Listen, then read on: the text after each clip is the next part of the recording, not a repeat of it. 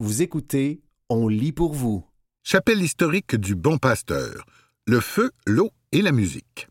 Un texte de Catherine Perrin, paru le 19 septembre 2023 dans La Presse. Je me rappellerai toujours le soir du 25 mai dernier. En sortant d'une pièce de théâtre, le message grave d'un ami sur ma boîte vocale.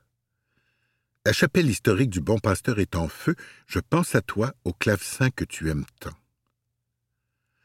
Un clavecin Kirkman de 1772, confié à la ville de Montréal il y a 30 ans par la Fondation Gordon Jeffrey, à la mémoire du collectionneur qui avait acquis cet instrument anglais rare peu avant sa mort. On évoque parfois l'idée que Mozart aurait pu le croiser pendant sa courte et flamboyante carrière. Ce soir du 25 mai, croyant qu'il avait brûlé, j'ai eu l'impression qu'on avait failli à un devoir de préservation. Heureusement, l'instrument s'en est tiré quasi indemne, tout comme le magnifique piano Fazioli. On les a entendus tous deux le mercredi 20 septembre au lancement de la programmation hors les murs de la chapelle historique du Bon Pasteur au Centre canadien d'architecture. Mais l'édifice patrimonial est en piteux état. Les résidents des logements sociaux ainsi que plusieurs organismes abrités par l'ancien monastère ont dû trouver refuge ailleurs. La chapelle elle-même est à reconstruire, ravagée par l'eau. Simon Blanchet, agent culturel et capitaine de cette salle de concert unique en son genre, dresse l'état des lieux. Perdus les tout nouveaux équipements techniques, les archives, certaines œuvres d'art. On achève de démolir les espaces intérieurs et de solidifier la structure patrimoniale pour que l'humidité disparaisse avant l'hiver et que le gel ne fasse pas craquer les vieux murs historiques. Pour lui, l'incendie représente un choc professionnel et émotionnel. C'est un projet que je porte personnellement depuis dix ans, mais j'en rêvais depuis toujours. Tout ce que je valorise est réuni dans la mission de la chapelle. Comme on fait partie du réseau des maisons de la culture, la gratuité est un atout majeur. Ça permet d'en faire un tremplin pour les jeunes artistes professionnels, un lieu où les musiciens établis viennent prendre des risques. Tout ça devant un public fidèle et nombreux. Je mentionne à Simon Blanchet que tous les musiciens aiment jouer à la chapelle. On a un peu l'impression de rentrer dans une maison amie. Oui, les artistes établis aiment y revenir parce qu'ils sont reconnaissants. Marc-André Hamelin a inauguré la chapelle en septembre 1988, mais il est revenu souvent après être devenu une star internationale. Le violoncelliste Stéphane Tétrault me faisait remarquer qu'il y joue depuis l'âge de dix ans. Nos gagnants montréalais du concours Chopin de Varsovie, Charles Richard Hamelin et Bruce Liu, y avaient tous deux donné leur concert préparatoire. Tout ça crée beaucoup d'attachement. La chapelle joue aussi un rôle d'incubateur. Elle est offerte gratuitement à de jeunes artistes pour des captations vidéo, devenues indispensables pour certaines auditions ou pour accéder aux grands concours internationaux. Ces musiciens en résidence, choisis par un jury, peuvent y répéter et donner cinq concerts pour lesquels ils ont carte blanche. Le lieu est parfois loué pour des événements privés. Les revenus de location sont alors versés dans le compte d'une fondation qui rend possible, entre autres, les activités des artistes en résidence. Si on en parle encore au présent, c'est que l'importance de ce pôle de la vie musicale montréalaise a heureusement été reconnue dès le lendemain de l'incendie, et Simon Blanchet s'en réjouit. Valérie Beaulieu, la directrice du service de la culture, a affirmé qu'il fallait garder l'esprit de la chapelle en vie. Notre programmation était prête, il fallait un lieu pour honorer les contrats. Les critères mis sur la table? Il fallait rester en ville. On a visité plusieurs lieux, de nombreuses chapelles, mais il y avait souvent des problèmes d'acoustique ou d'horaire. Il fallait un lieu assez disponible pour éviter l'itinérance, créer une nouvelle habitude pour le public. Ce mercredi matin, les médias ont donc rendez-vous à la salle Paul Desmarais du Centre canadien d'architecture pour découvrir cette programmation 2023-2024 dans le lieu même qui l'accueillera. C'est la pianiste Olga Kudryakova qui jouera sur le piano Fiazzoli pour l'occasion, un prélude au concert inaugural qui lancera la saison dimanche prochain. La musicienne d'origine ukrainienne sera de retour le 29 novembre pour présenter un récital à deux pianos avec son mari, le pianiste russe Maxime Satalkin. Le couple qui vivait à Moscou s'est réfugié à Montréal quelques mois après l'invasion russe en Ukraine, particulièrement odieuse pour eux. Autre concert à signaler. Parmi les quelques 25 offerts à l'automne 2023, un récital présenté le 5 novembre par la soprano Innu Elisabeth Saint-Gelais, Révélation de Radio-Canada 2023 envers et contre tout. La chapelle poursuit donc sa mission.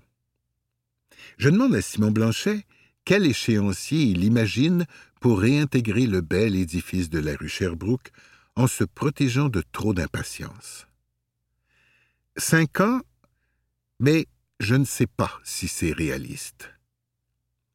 Pour tous ceux qui aiment la musique, il faudra de la solidarité dans la durée, note à nous-mêmes. Le lustre emblématique est sauvé, le clocher sera restauré, plusieurs éléments architecturaux ont été enlevés et entreposés, les vitraux, des moulures, les portes. Ils attendront leur retour, mais entre-temps, la musique vivra.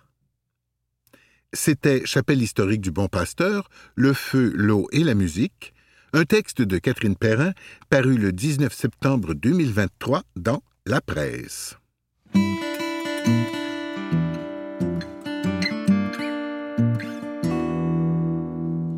Liberté d'expression et droit de manifester.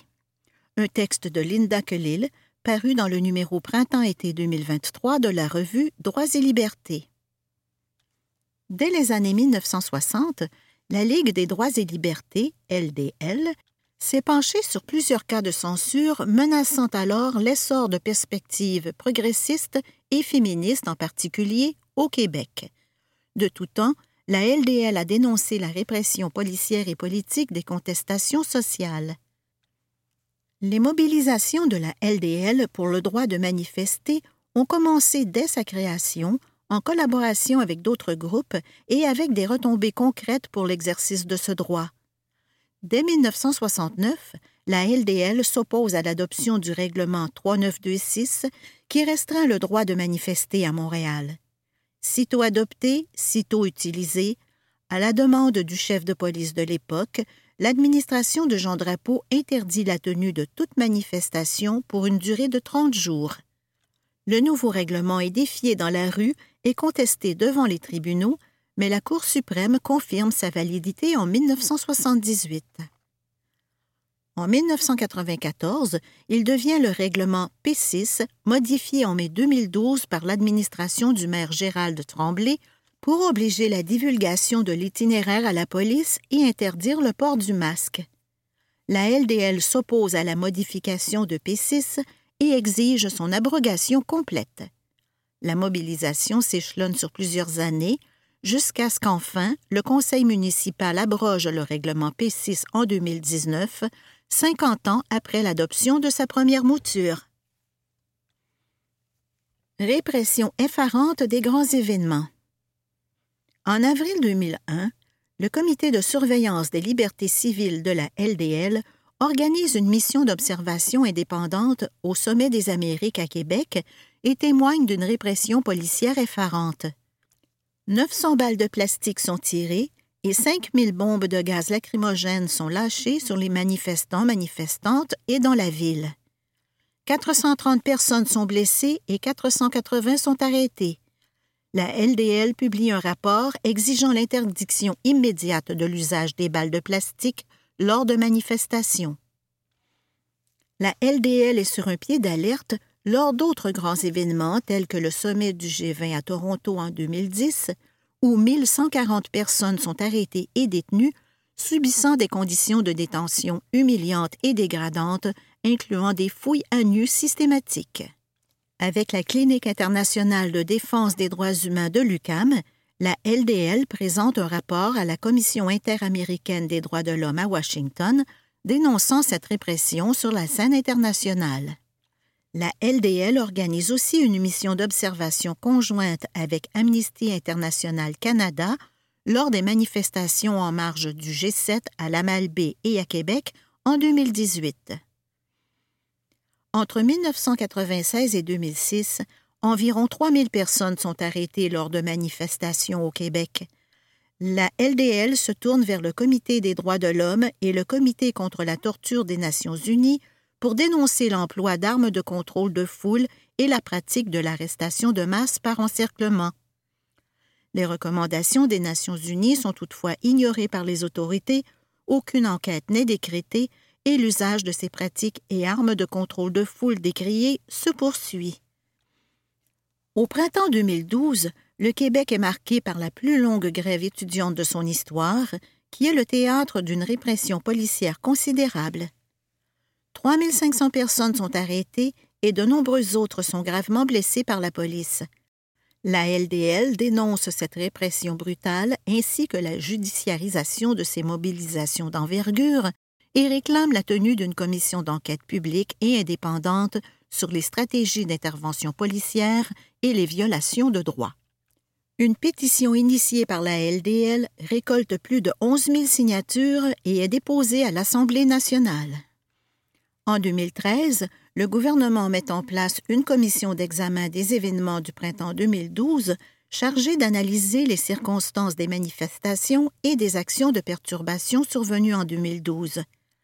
La LDL dénonce aussitôt le détournement de sa demande, qui était d'examiner les violations de droits commises par les forces policières et refuse d'y participer. Contestation et sensibilisation. Dans les années qui suivent, la LDL publie deux rapports importants sur le sujet. Répression, discrimination et grève étudiante, 2013, en collaboration avec l'Association des juristes progressistes et l'Association pour une solidarité syndicale étudiante, et Manifestation et répression, 2015, un bilan du droit de manifester au Québec depuis 2011. En 2013, la LDL intervient devant les tribunaux dans la contestation de la constitutionnalité de l'article 500.1 du Code de la sécurité routière une disposition utilisée par la police depuis 2011 pour faire des arrestations de masse.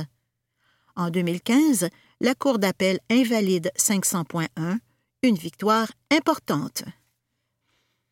En 2017 et 2022, la LDL s'investit dans le projet Le droit de manifester, les règlements municipaux sous la loupe, en partenariat avec le service aux collectivités de l'UCAM et le Mouvement d'éducation populaire et d'action communautaire du Québec, MEPAC. Motivé par les préoccupations et besoins exprimés par divers groupes, le projet se penche sur les limites réglementaires imposées à l'exercice du droit de manifester. En plus de la publication d'un guide en 2017 et d'une tournée d'ateliers, le site web droitdemanifester.ca est lancé en 2021. Près de 1000 municipalités sont contactées et invitées à réviser leur réglementation afin de retirer les dispositions qui entravent l'exercice du droit de manifester. Plusieurs victoires s'en suivent. Certaines municipalités répondent à l'appel en abrogeant des dispositions réglementaires problématiques, telles que Terrebonne en avril 2023. Lutte contre les poursuites Bayon. Au cours des années 2000, la LDL se mobilise autour du phénomène des poursuites Bayon, une entrave majeure à la liberté d'expression, menaçant la participation démocratique et l'espace de contestation occupé par les mouvements sociaux. Ce sont des poursuites abusives contre des groupes participant au débat public et constituant, citation, une instrumentalisation, même un détournement du système judiciaire. Fin de citation.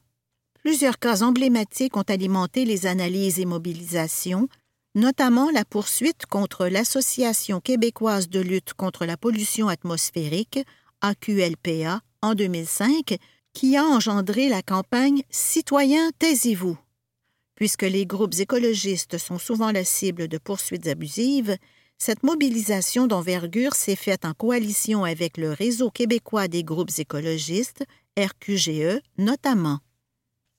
L'adoption de la loi modifiant le Code de procédure civile pour prévenir l'utilisation abusive des tribunaux et favoriser le respect de la liberté d'expression et la participation des citoyens au débat public, en 2009, est indéniablement le fruit de cette lutte qui est parvenue à doter le Québec d'une loi parmi les plus robustes au monde. La LDL et le RQGE mènent alors une tournée de formation à travers la province pour aider les groupes à se saisir de ce nouvel outil juridique. Depuis 2009, l'efficacité de la loi a été constatée à de nombreuses reprises, protégeant effectivement certains militants, militantes et groupes contre des tentatives de poursuite bâillon. Néanmoins, la loi comporte aussi certaines limites. La LDL et les groupes écologistes, entre autres, doivent donc demeurer vigilants, vigilantes et mobilisés devant toutes les tentatives de recours judiciaires qui n'ont pas, citation, pour premier but de gagner en cours, mais plutôt de réduire l'adversaire au silence, de l'épuiser financièrement et psychologiquement, ellipse, et de décourager d'autres personnes de s'engager dans le débat public. Fin de citation. C'était Liberté d'expression et droit de manifester, un texte de Linda Kellil, paru dans le numéro Printemps-été 2023 de la revue Droits et libertés. Neuf arrêts à faire durant votre tour de l'île d'Orléans à vélo. Un texte d'Érika Tremblay, paru le 15 septembre 2023 dans le magazine Coup de pouce. Vous aimeriez faire du vélo sur une belle île remplie d'adresses gourmandes et de magnifiques paysages? Direction île d'Orléans. Joyau niché en plein cœur du fleuve Saint-Laurent, l'île d'Orléans est l'endroit rêvé pour planifier un circuit entre paysages pittoresques, patrimoine historique et saveurs. Et si vous troquiez la voiture contre le vélo, histoire de vous dégourdir les jambes? En roulant sur le chemin royal sur une distance d'environ 70 km, vous pourrez traverser les six municipalités de l'île et profiter du meilleur de chacune en vous arrêtant au gré de vos envies. Arrêt numéro 1, Café Boutique La Maison Smith. Kilomètre 4,4, 8700 Chemin Royal, Sainte-Pétronille. Rien de mieux qu'une bonne dose de caféine pour entamer ce tour de l'île sur une note énergisante. La Maison Smith, véritable institution dans la région de Québec, possède un charmant café-boutique dans le village de Sainte-Pétronille. Savourez votre cappuccino bien au chaud à l'intérieur ou en emmagasinant les rayons du soleil dans le petit jardin situé à l'arrière de l'établissement. Arrêt numéro 2. Chocolaterie de l'île d'Orléans. Kilomètre 6,8. 8330 Chemin Royal Sainte-Pétronille. Autre arrêt incontournable dans le village de Sainte-Pétronille, la mythique chocolaterie de Lille qui vous propose une vaste sélection de créations chocolatées à déguster dans un cadre enchanteur. Pour les avoir testées, un assortiment de truffes ou un cornet de crème glacée trempé dans le chocolat devrait vous permettre d'aborder le prochain segment qui comprend de petites montées, le sourire aux lèvres. Postscriptum, Profitez de cette pause pour vous offrir une petite balade le long du fleuve afin d'admirer la vue sur le Vieux-Québec et la baie de Beauport. Arrêt numéro 3, Parc maritime de Saint-Laurent. Kilomètre 17,3, 120 chemin de la Chalouperie, Saint-Laurent. Pour varier les plaisirs, stationnez votre monture face au fleuve et respirez l'air salin tout en explorant ce site patrimonial qui met l'accent sur l'histoire de la construction navale en bois à l'île d'Orléans.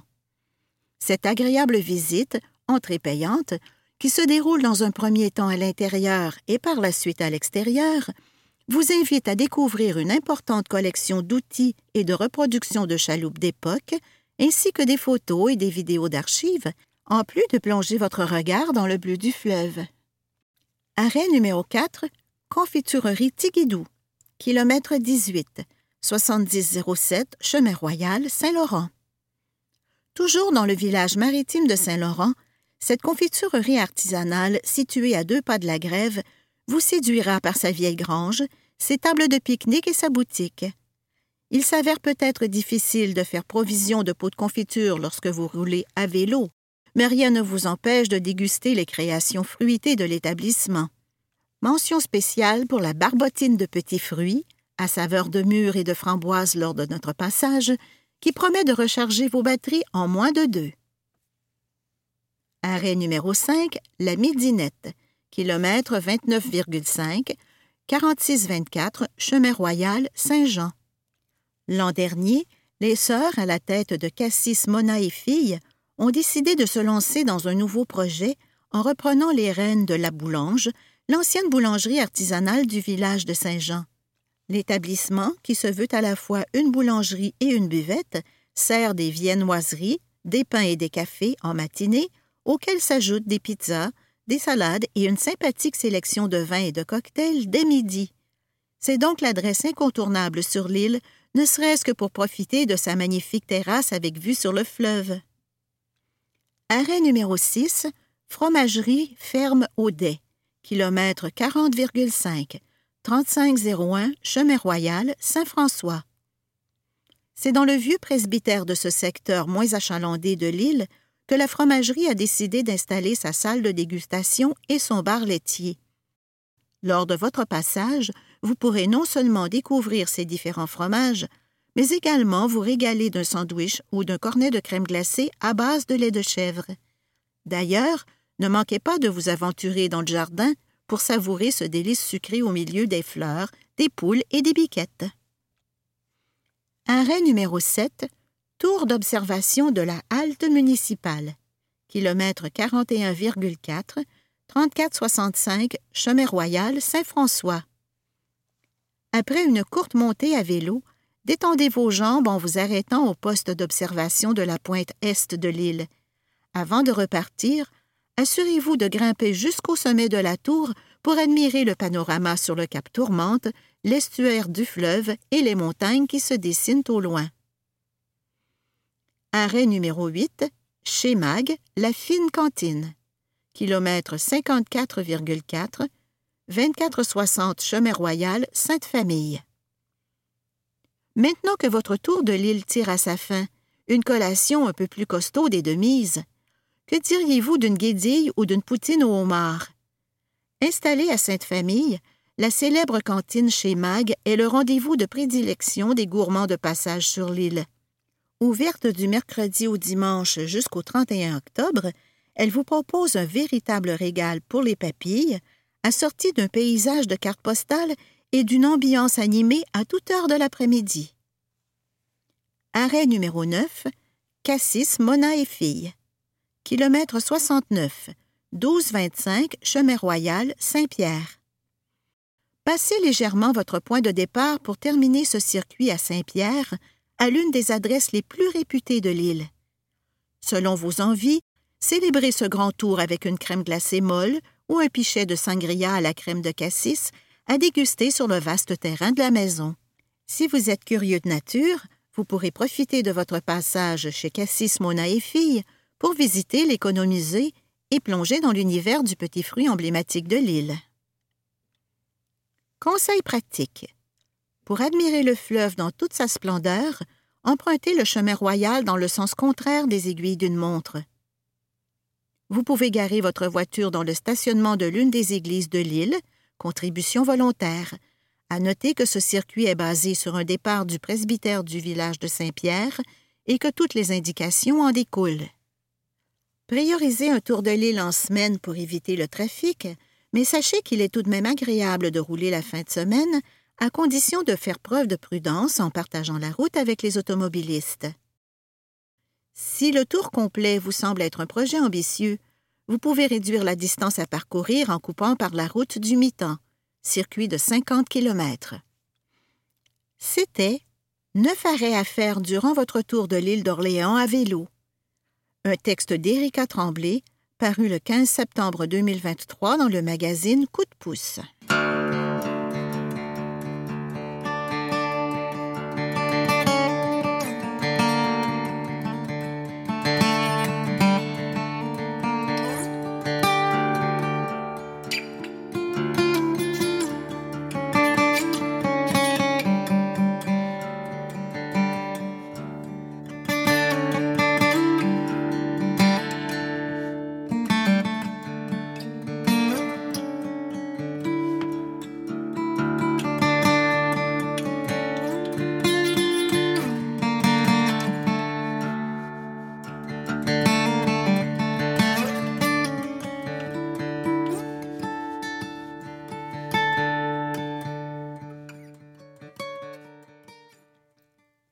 Un docteur, voici le fruit qui permettrait de s'endormir plus rapidement.